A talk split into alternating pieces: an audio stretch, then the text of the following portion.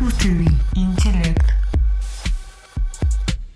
Здравствуйте, это не искусственный интеллект. Здесь мы говорим о хардкорной метафизике сознания и личности, о свободе воли, искусственном интеллекте и проблемах морального выбора. Слушайте и размышляйте с нами. Тема выпуска сегодня – скандал философии. Внешний мир не доказан. Чтобы начать как-то излагать эту тему, я предлагаю рассказать некоторую историю, которая произошла со мной в 2014 году в Гренландии. У нас была большая конференция, и там был Николас Хамфри, один из самых выдающихся психологов 20 века, человек, который открыл феномен слепого зрения, и он мне рассказал такую историю, что много лет назад из Северной Африки, благодаря там каким-то невероятным усилиям, чуть ли не выкрали девушку слепую. Она была в очень неприятной ситуации, в, скажем так, сексуальном рабстве. И зрение она потеряла в результате катаракты, помутнения хрусталика. Произошло это с ней очень-очень рано, в очень раннем детстве. И в Британии уже ей зрение вернули, то есть удалили катаракту. Однако видеть она не стала. И это очень странно. Мы думаем, что если вернуть зрение, то вы начнете видеть. А оказывается, чтобы видеть, надо учиться этому. И первые года жизни, посвященные учебе тому, как видеть, как слышать и тому подобное, ею были пропущены. Все, что она могла видеть, это, скажем так, серебряный дождь. Например, когда вы сидите возле телевизора и вместо передачи смотрите, как капают серебряные вот эти капли по экрану. И представьте, что рядом с вами сидит человек, который видит футбол, а вы вместо футбола видите вот этот серебряный дождь. И именно в такой ситуации оказалась эта девушка. Спустя какое-то время ей были вынуждены вернуть слепоту, потому что последовало две попытки самоубийства. Она не могла справиться с новой зрительной способностью. Она не могла видеть, и это был шум, который просто уничтожал ее психику изнутри. Однако в этой истории нас интересует вот что. Нам кажется, что граница между миром и мной, между мной и другими людьми, она очевидна, и я ее с достоверностью знаю. Я вижу мир, и он где-то существует отдельно от меня. Однако пример с этой девушкой показывает, что, чтобы видеть мир, нужно учиться. Видимый мир конструируется активностью нашего сознания. Но что если не только зрительный мир конструируется активностью нашего сознания, а что если весь мир является конструкцией нашего сознания? Что если прекрасный наш звукорежиссер Сергей, с которым я обсуждал какие-то детали звукозаписи до передачи, он является лишь манифестацией моего сознания, иллюзией, которую продуцирует мое сознание. Откуда я знаю, что Сергей существует? Откуда я знаю, что сейчас меня слушают другие настоящие живые люди? Эту ситуацию или эту проблему называют очень часто проблемой внешнего мира. И великий философ Иммануил Кант по этому поводу сказал: скандал философии, что нет доказательства внешнего мира. Однако спустя столетия с небольшим другой немецкий философ в ответ сказал, его зовут Хайдеггер, сказал, что скандал в том, что такое доказательство все еще кто-то требует. Зачем оно нужно, в принципе? Сегодня мы попытаемся разобраться с этой проблемой с двумя замечательными философами, редакторами журнала «Финиковый компот», мощнейшего философского журнала, и также сотрудниками Центра исследования сознания при философском факультете МГУ, с Андреем Мерцаловым. Андрей, привет! Здравствуйте, здравствуйте! Вот Андрей известен тем, что вот самый выдающийся специалист по детерминизму. Если вы хотите что-то узнать про детерминизм, спросите обязательно Андрея, найдите его в социальных сетях или в темном переулке и задайте ему интересующий вас вопрос. Лучше все же в соцсетях. Ну уж нет, Андрей. Сказать, наши философские запросы, они не имеют преград. Второй участник Евгений Логинов. Женя, привет. Привет, привет. Вот, Женя, вот, знаешь, у тебя настолько много интересов, я даже не знаю, какой из них подобрать. Ну, вот разве что прагматизм. Ты всегда у меня ассоциируешься с прагматизмом, но, правда, не в том плане, что ты плохой человек, прагматист, а в том плане, что ты интересуешься прагматической философией. Вот Женю можно в темном переулке поджидать с вопросами об истоках и развитии прагматизма. Меня же зовут Антон Кузнецов, я научный сотрудник Центра исследования сознания. Вот, и мы можем начать. Почему внешний мир существует? Как мы знаем, что внешний мир существует? И здесь у нас есть просто прекрасный набор персон. Это и Декарт, и Кант, и Мур, и даже Ленин. Удивительным образом здесь вписывается. Многое мы сегодня узнаем. И я надеюсь, самое главное, мы узнаем одно, что я не являюсь иллюзией самого себя, что за пределами моего сознания есть кто-то еще, и я надеюсь, что в том числе вы, настоящие люди. Женя, дорогой друг, можешь, пожалуйста, сказать, в чем же заключается проблема? Проблема, прежде всего, заключается в том, что ответить на этот вопрос не так просто, несмотря даже на твою подводку. В принципе, справедливо будет сказать, что проблема внешнего мира не является какой-то действительной, настоящей философской, научной проблемой. И это так, потому что не существует таких людей, уж тем более таких философов, которые являлись бы солипсистами, то есть людьми, которые утверждали бы, что все есть лишь их сознание и никакого внешнего мира нет. В этом смысле это просто некоторым образом псевдопроблема. Как псевдопроблема? Подожди. Вот это очень странно. Ты расстраиваешь слушателей. Все думают, что у нас одни проблемы, а ты говоришь, что проблемы нет. Мы о чем подкаст будем делать? Например, представь, вот я могу сказать, я солипсист, потому что все, что я знаю, это манифестация моего сознания. Ты же мне через сознание дал. Вот все, вот тебе и пример философа-солипсиста. Как тебе такое?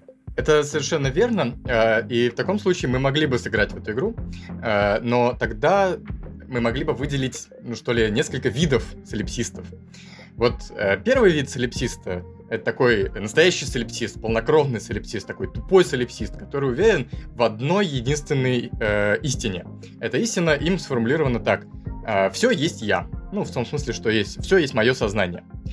И особенность и уникальность этого прекрасного индивида состоит в том, что его действительно нельзя опровергнуть. Ну все, отлично. Однако, если мы такого гражданина подтянем, так сказать, за язык и спросим, гражданин, а вот в каком смысле сознание? Или в каком смысле я? А что такое все? А что такое есть? Этот гражданин будет ссылаться на 51-ю статью Конституции, в которой сказано, что никто не обязан свидетельствовать против себя. То есть его теория, она супер минимальная, она только в одном предложении состоит. Если это все, чего придерживается настоящий солипсист, то и мы его никак не сковырнем.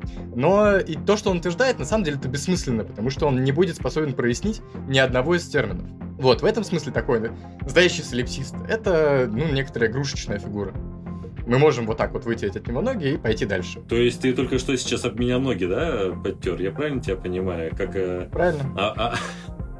Ясно. Ну подожди же, если нет солипсистов в философии, тогда почему есть проблема? Вот это я не понимаю. Смотри, во-первых, можно сказать, что солипсисты бывают еще и другого рода. Предположим, что наш солипсист, солипсист второго типа, он что-то все-таки добавляет, и у него есть какая-то теория относительно того, что такое его сознание, что такое все, что такое есть и так далее. В этом случае солипсист, такого, который коммуникативный солипсист, назовем его так, такой солипсист-шизофреник, которому нравится разговаривать со своими альтер-эгами, с нами, и он готов прояснять свою позицию. Тогда мы его спросим, как возможно новое знание, как он что-то новое узнает. У него есть вилка, он может сказать либо что то, что я новое узнаю, оно было скрыто от меня в каком-то бессознательном состоянии, либо ничего нового нет. Во втором случае он противоречит фактам, он, очевидно, что-то новое узнает. А если он допускает, что есть что-то скрытое от его сознания, он допускает, что солипсизм, как утверждение о том, что все есть его сознание, ложен. Вот так мы солипсиста разбиваем. Подожди, Женя, я не понял. Уточни, пожалуйста, этот момент. Почему? Вот, например, я считаю, что весь мир есть сознание, но при этом я получаю какое-то новое знание. Ну, например, ну и что? То есть вот я, например, в детстве помню, что у меня были иллюзии, когда я в школу ходил. Когда я ходил в школу, мне иллюзорные преподаватели рассказывали про физику, я получал новые знания и так далее. Почему это проблема-то? То есть... Ну, давай, Антон, я попробую пояснить, ответив за Женю. Обычно все-таки предполагается, что все данные сознания нам непосредственно доступны. Что если в моем сознании что-то содержится, я до этого могу непосредственно дотянуться, вспомнив что-то или непосредственно пережив и так далее. Так. В случае проблемы нового знания, проблема состоит в том, что солипсист, как кажется, в той или иной форме должен все-таки признавать, что порой он получает некоторую новую информацию, которая прежде не была ему доступна. Но если так, возникает вопрос об источнике этой новой информации.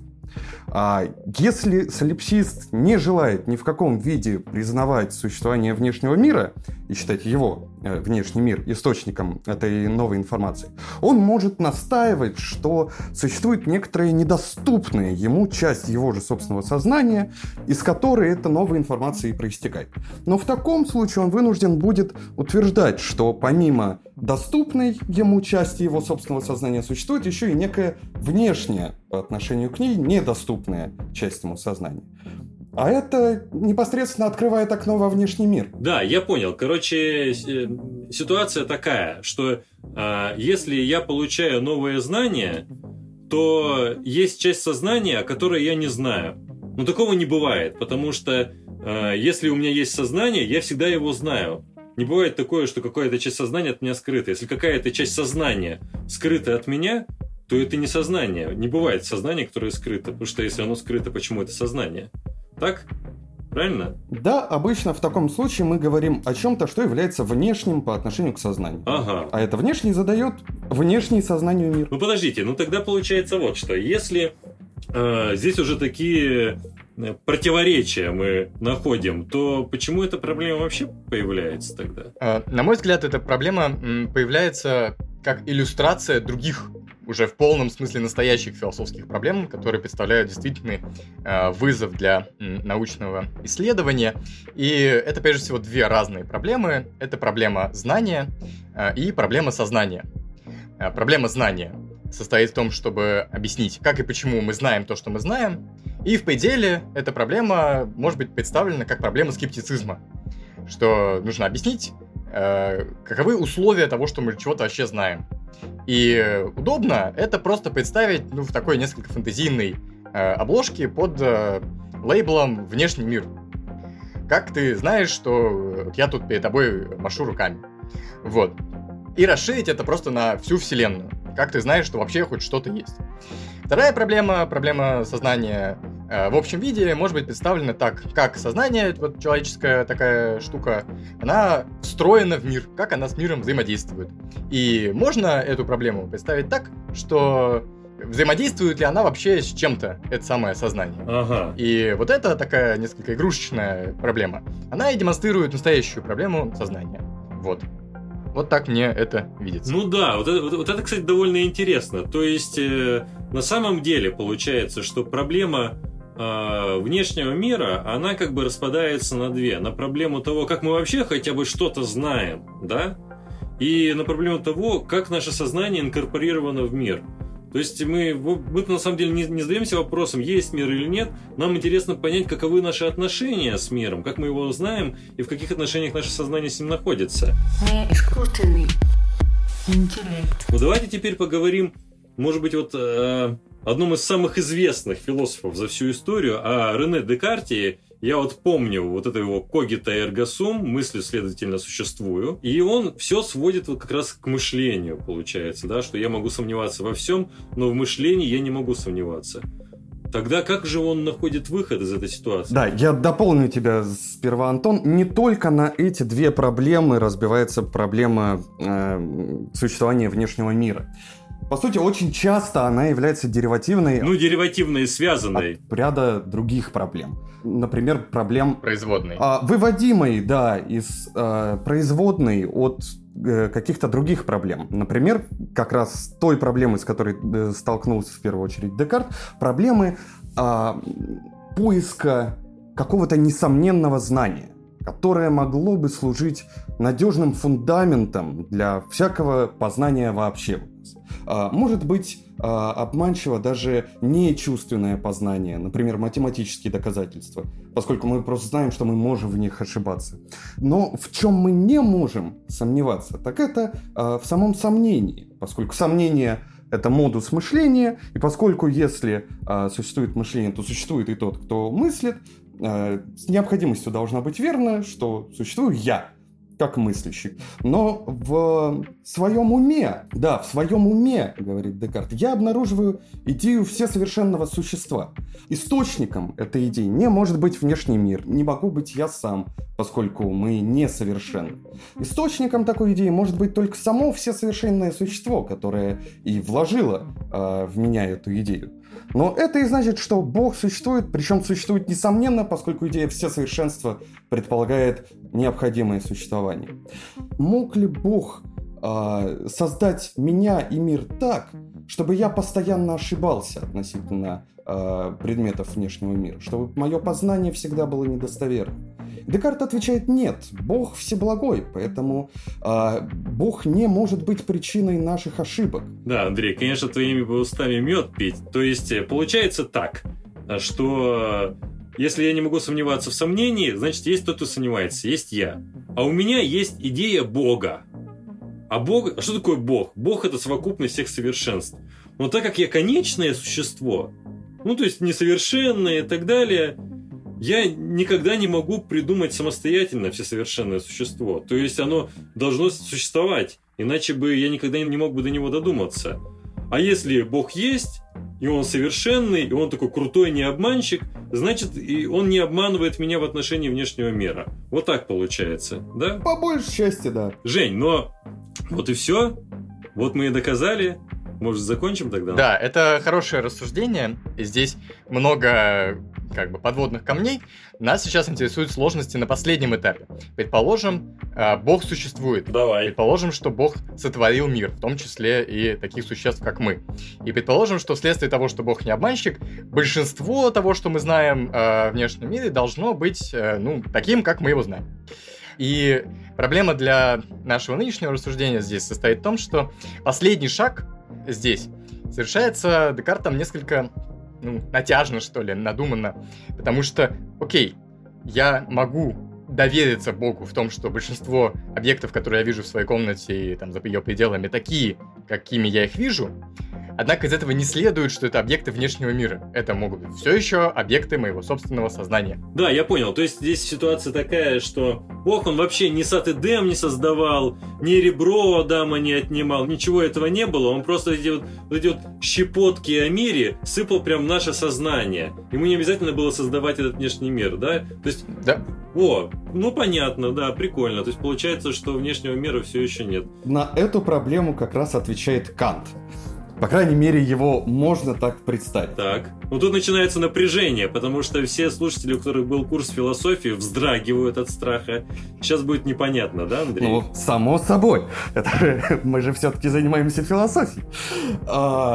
Решение Канта можно понять в соответствии с тем, как он понимает природу нашей чувственности. Что такое по Канту чувственность? Это наша способность воспринимать воздействие вещей на нас. И вот пространство и время, по Канту, это две формы нашей чувственности, нашей способности получать чувственные восприятия, опытные, которые как бы позволяют нам воспринимать мир в том числе, весь целиком. Если мы предположим, что за пределами нас ничего нет, что не существует никаких вещей в пространстве, то единственное, где мы сможем обнаружить все эти вещи, это внутри нас. Но внутри, согласно Канту, мы воспринимаем себя исключительно во временной форме чувственности. Для того, чтобы функционировала она, необходимо нечто устойчивое. Время – это текучая форма, она должна на чем-то незыблемом, устойчивом основываться. Чем это может быть? По Канту только пространство.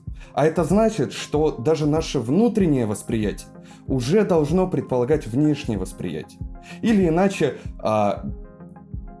Кант, по сути, утверждает, что декартовское «я мыслю, следовательно, существую» уже тем самым предполагает существование внешних вещей, существование вещей в пространстве. Андрей, а как-то вот можешь какую-то иллюстрацию привести, а? Как?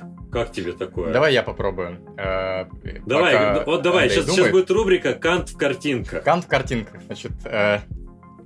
Попробуйте представить... Только в аудиокартинках. Попробуйте представить вот это рассуждение Канта, которое довольно нагружено разными, значит, словесами, как опыт вот, мысленный просто. Задумайтесь над тем, как вы думаете о вещах. И то, что вам предстанет вот в вашем внутреннем размышлении, это постоянные сменяющиеся картинки. Вы подумали там о бабушке перешли к пирожкам, от пирожков перешли к проблеме похудения, от проблемы похудения к выбору одежды и так далее. Вот одно на другое, значит, скачет, постоянно, значит, разветвляется. Ваше внимание не очень сфокусировано, как правило. И наиболее существенное вот в этом всем феномене, который вы наблюдаете у себя в голове, если вы пытаетесь туда заглянуть, не специальными средствами, а вот как обычные люди заглядывают, то вы увидите там постоянную изменчивость. То есть она не какая угодно изменчивость, в разные стороны изменчивость, она имеет подобие такой стрелы времени. Там есть раньше и позже. То есть я сначала подумал о завтраке, а потом подумал об обеде. И это свидетельствует вот для Канта в данном случае, что внутри нас наиболее существенно это вот этот временной поток, изменяющийся. Это же первая вещь, которую нужно уразуметь, чтобы вот войти в это рассуждение. Вторая вещь. Нужно сообразить, что изменения, они всегда бывают по отношению к чему-то, которые неизменны. Вот. И очевидно, что внутри ничего неизменного нет, в смысле в сознании. Оно все постоянно там бурлит, меняется туда-ма, сюда-ма, прыгает. И единственное, за что можно зацепиться, чтобы как бы была точка отсчета, от которой все это откладывается, это что-то вовне этого самого сознания, ума. А по определению, то, что за пределами внутреннего мира, это то, что во внешнем мире находится. И последнее, то, что существует вовне, вот этого, этих объектов, есть такая форма пространства. Вот. Кант специально очень там витиевато доказывает, что это именно так. Мы не сможем вдаться в подробности, но это как бы... Очень разумная мысль, что за пределами нас существуют пространственные объекты. Получается, что если я считаю, что внешнего мира пространственных объектов нет, то это парадокс, потому что тогда у меня в сознании должна всякая белиберда твориться. Все должно быть как попало, неразличимо и тому подобное. Но смотрите, здесь... Но я считаю, что здесь тоже есть проблема. Вот мы считаем, пространство – это то, что за пределами меня. Вот время течет независимо от меня. Вот я умру, будет независимо от меня время идти. А Кант говорит, нет, это форма чувственности. Ну, тогда все субъективно опять становится. Понимаете, то все равно как-то все возвращается обратно. Вроде все субъективно, а он говорит, нет. Ну, ты же это доказываешь через то, что все субъективно. То есть, короче, какой-то круг. Ну, здесь нет, на самом деле, круга, это легко вывести. Но да, в любом случае вещи в пространстве оказываются принадлежащими нам, поскольку Кант в данном случае говорит только о феноменах, о явлениях, то есть о том, как мы воспринимаем вещи, но не о вещах самих по себе. Да. Понятно, что для того, чтобы существовали явления, что-то должно являться. У всякого явления должно быть некоторое основание. И вот это основание может лежать только за пределами мира феноменов, мира явлений, в мире вещей самих по себе. Да, давайте мы как-то снизим градус. Но смысл заключается в том, что здесь вновь есть пример логической связи. Эти вот вещи сами по себе – это то, что объект существует за пределами нашего восприятия. Мы не знаем, какие они, но без этих объектов мы восприятиями обладать не можем. Вот такая логическая связь. Но все-таки здесь какая-то спекулятивность. Так вот, хочется что-то вот такое, вот, знаете, наше, вот, не то чтобы пролетарское, да, но поближе к здравому смыслу, подальше от априорных форм чувственности. Есть у нас что-нибудь такое? Ну вот именно этот сюжет с вещами самими по себе, которые еще и должны быть непознаваемы, помимо всего прочего. И очень многих людей смущает, и смущало вот со времен самого Канта представление о вещах самих по себе, и в марксистской традиции Возражение этому было разработано такое, которое потом на практически весь 20 век в отечественной литературе было использовано как такая дубина, которой били всех буржуазных философов. Вот любого буржуазного философа советский философ побивал этим аргументом. Во-во-во, давай-давай. Так вот, в советскую философию этот, значит, аргумент, который я сейчас представлю, занес Владимир Ильич Ленин, который, как известно, был тоже большой ученый и большой философ. И гриб. И гриб, разумеется. Это... прилагается. Это, на самом деле, Антон, не знаю, знаешь ли ты, нет, это вообще про всех больших ученых можно сказать. Просто сорта грибов различаются. Ну вот, и сам Владимир Ильич забрал это у Фридриха Энгельса. Вот рассуждение Энгельса следующее, что познание, действительно, естественно, научное познание или обыденное познание, оно не обстоит, не организовано таким образом, как о нем обычно думают философы, что вот мы сидим на диване и что-то об этом думаем. На самом деле познание всегда связано с практикой. Вы чему-то учитесь, ходите на какие-то курсы, получаете навыки. А что такое навыки? Навыки — это способность что-то изменять с определенной целью, получать тот результат, который вы хотели получить. И вот научились делать ализарин, это такое красящее вещество, не из марены, не из растений, какая-то штука, а из дегтя. И это очень дешево. И для Энгельса это служит свидетельством того, что люди научились превращать то, что Кант называет вещи сами по себе, то есть скрытые от нас, непознаваемые, в вещи для нас. То есть ализарин, он всю жизнь был всегда в этом дегте, был ализарин. Просто мы об этом не знали. И вот пришли химики, биологи и прочие замечательные, значит, горностроительные какие-нибудь специалисты, которые научились его доставать. И наука, она тем и хороша, что она предсказывает определенные вещи, а потом она их, если она права, она их умеет как бы сама производить. И так, то, что Канту казалось прям совсем супер непознаваемое, считает Энгельс, Ленин и советская философия, она может, наука, познать. И таким образом Кант посрамлен. И вот весь субъективизм окончательно выведался, потому что он закончился совсем, потому что теперь только в материальный мир и люди, которые достают, значит, из дегтя ализарин и красят им, не знаю, что ализарином красят, заборы. Вот такой аргумент. Ну тогда, а что, вроде бы неплохо так и по-пролетарски, вот мой, не знаю, пролетарский дух во мне прям торжествует, можно сказать. Но есть ли здесь какие-то проблемы? Вот смотри, проблема аргумента Энгельса является продолжением его достоинств. То есть, с одной стороны, он кажется, что он чинит кантовскую проблему, но он сам использует ту терминологию, которую он унаследовал от Канта. А эта терминология, как показал выше вот опыт выступления Андрея только что и попытка как бы дать ему смысл, который вот Антон предпринял, она очень нагруженная и очень сложная. И всегда, когда есть сложные технические моменты в рассуждении, при желании именно туда можно забивать критические колья, если нам это нужно. И в Энгельса кантианцы, они забивали колья и забивают до сих пор. Вот расскажите какому-нибудь профессору высшей школы экономики, который преподает немецкий идеализм, он вас, ну, если не огреет по голове палкой, то засмеет, потому что выглядит это для кантианца, конечно, как, ну, что-то несерьезное. Вот. То есть, вот проблема, да, здесь вот в этом, на мой взгляд, терминологическая. Не искусственный интеллект. Ну хорошо, но у нас пролетарская сила, конечно, велика, это сложно отрицать.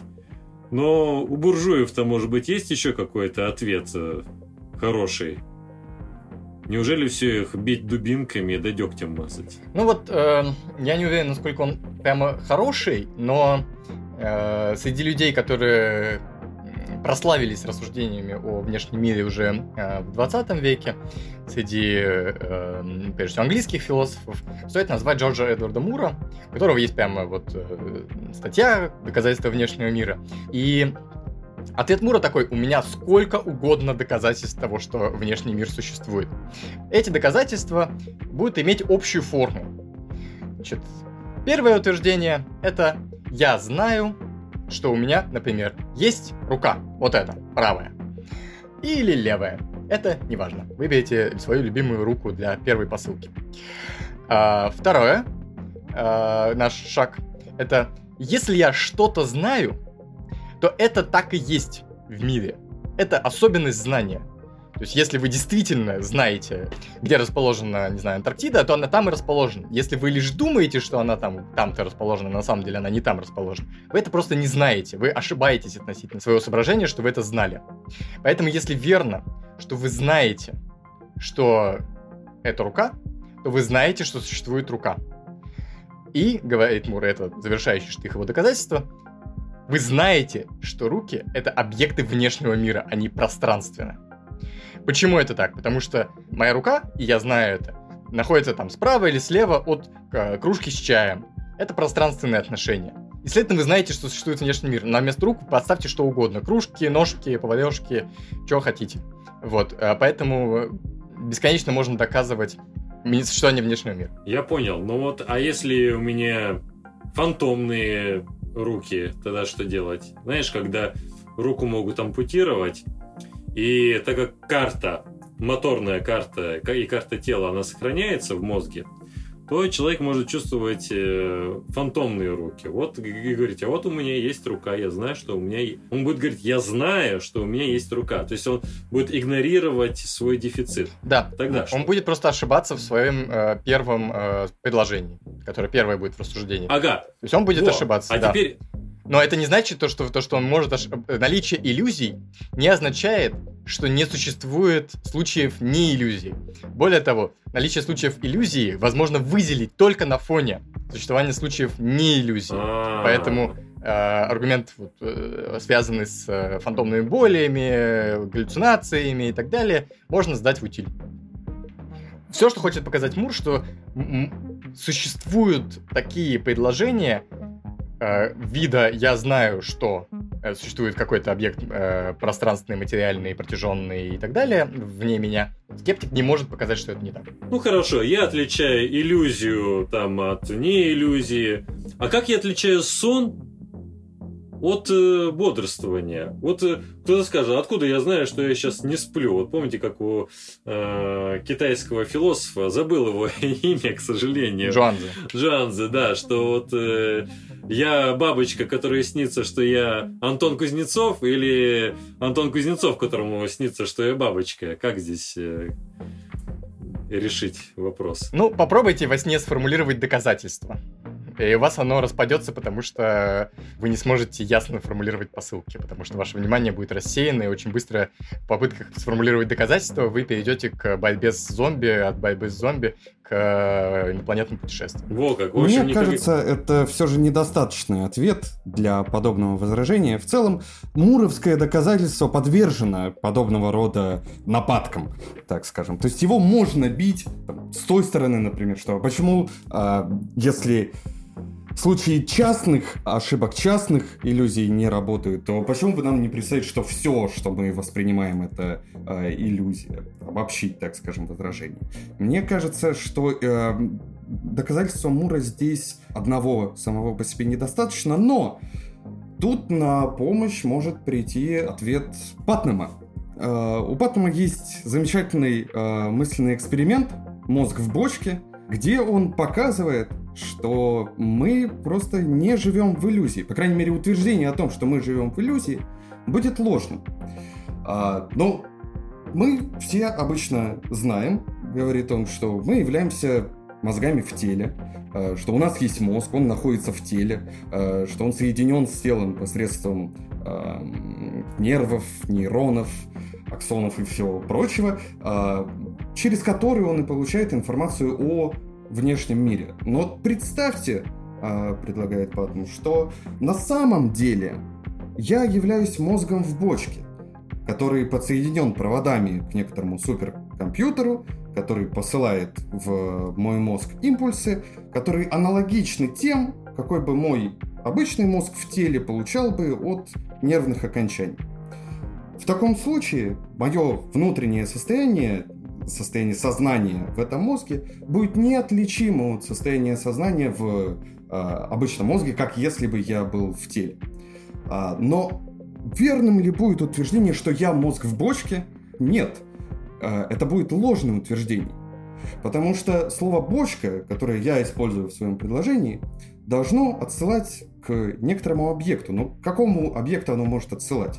Если это объект из мира симуляции, которые только и даны мне, как мозгу в бочке, то в мире симуляции нет такой бочки, в которой я был бы мозгом. То есть в мире симуляции я просто не являюсь мозгом в бочке, но не может это слово отсылать и к объектам реального мира за пределами симуляции, поскольку они мне просто не даны, у меня нет с ними причинной связи.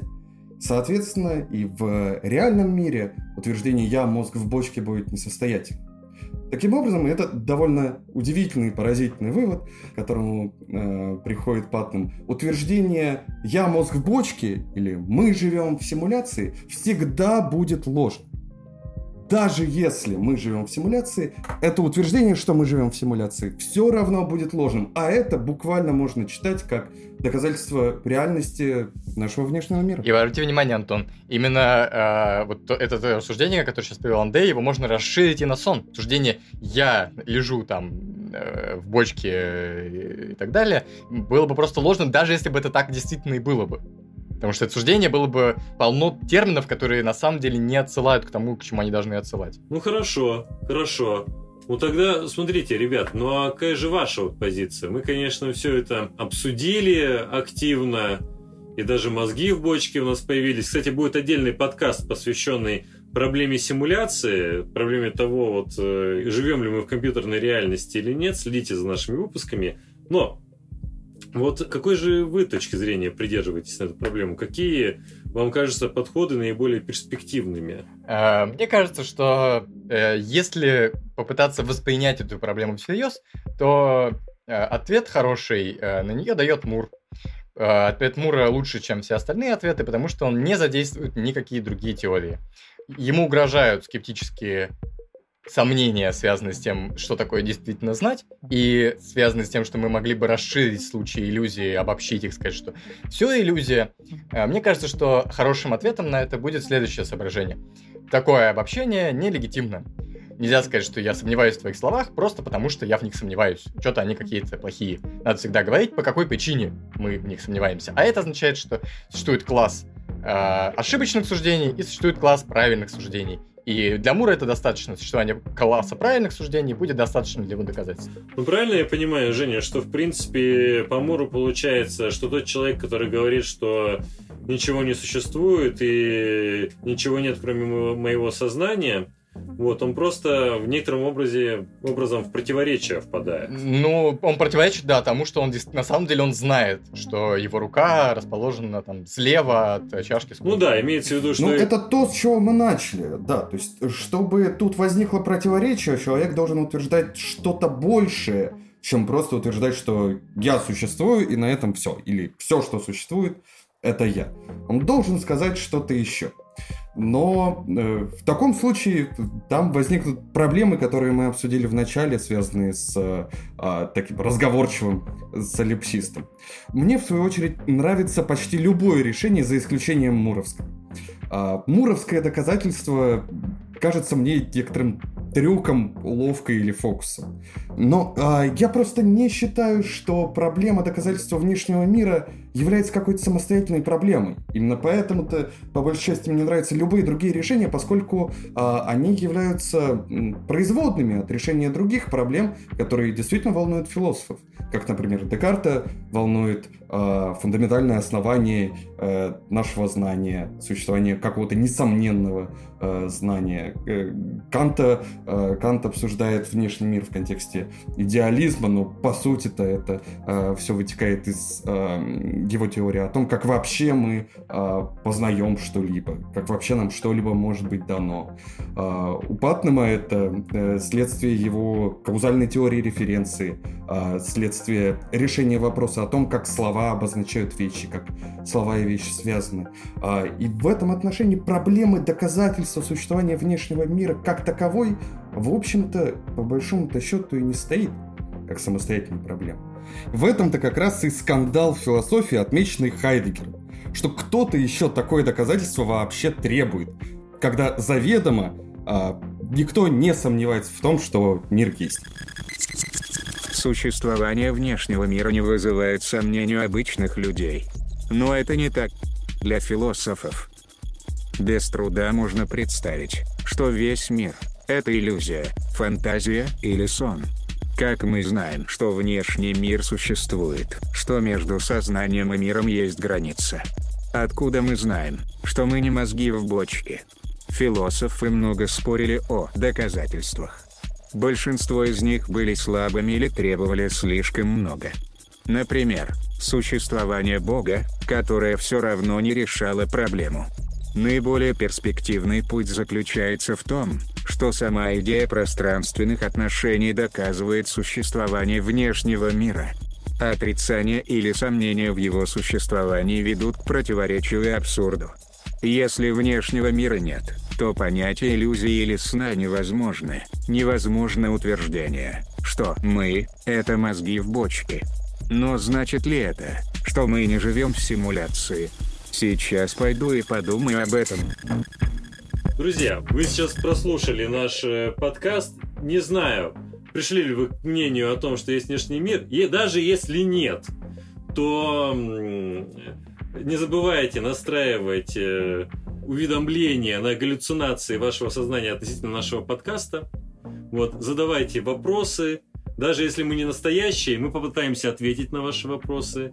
И отсылайте какие-то отзывы о том, что вы слышите. Мы обязательно попытаемся реагировать. Спасибо, Андрей, Женя, что присоединились. Спасибо, Антон, и спасибо всем, что вы с нами, что вы нас слушаете. Спасибо. Да, до новых встреч. Неискусственный интеллект.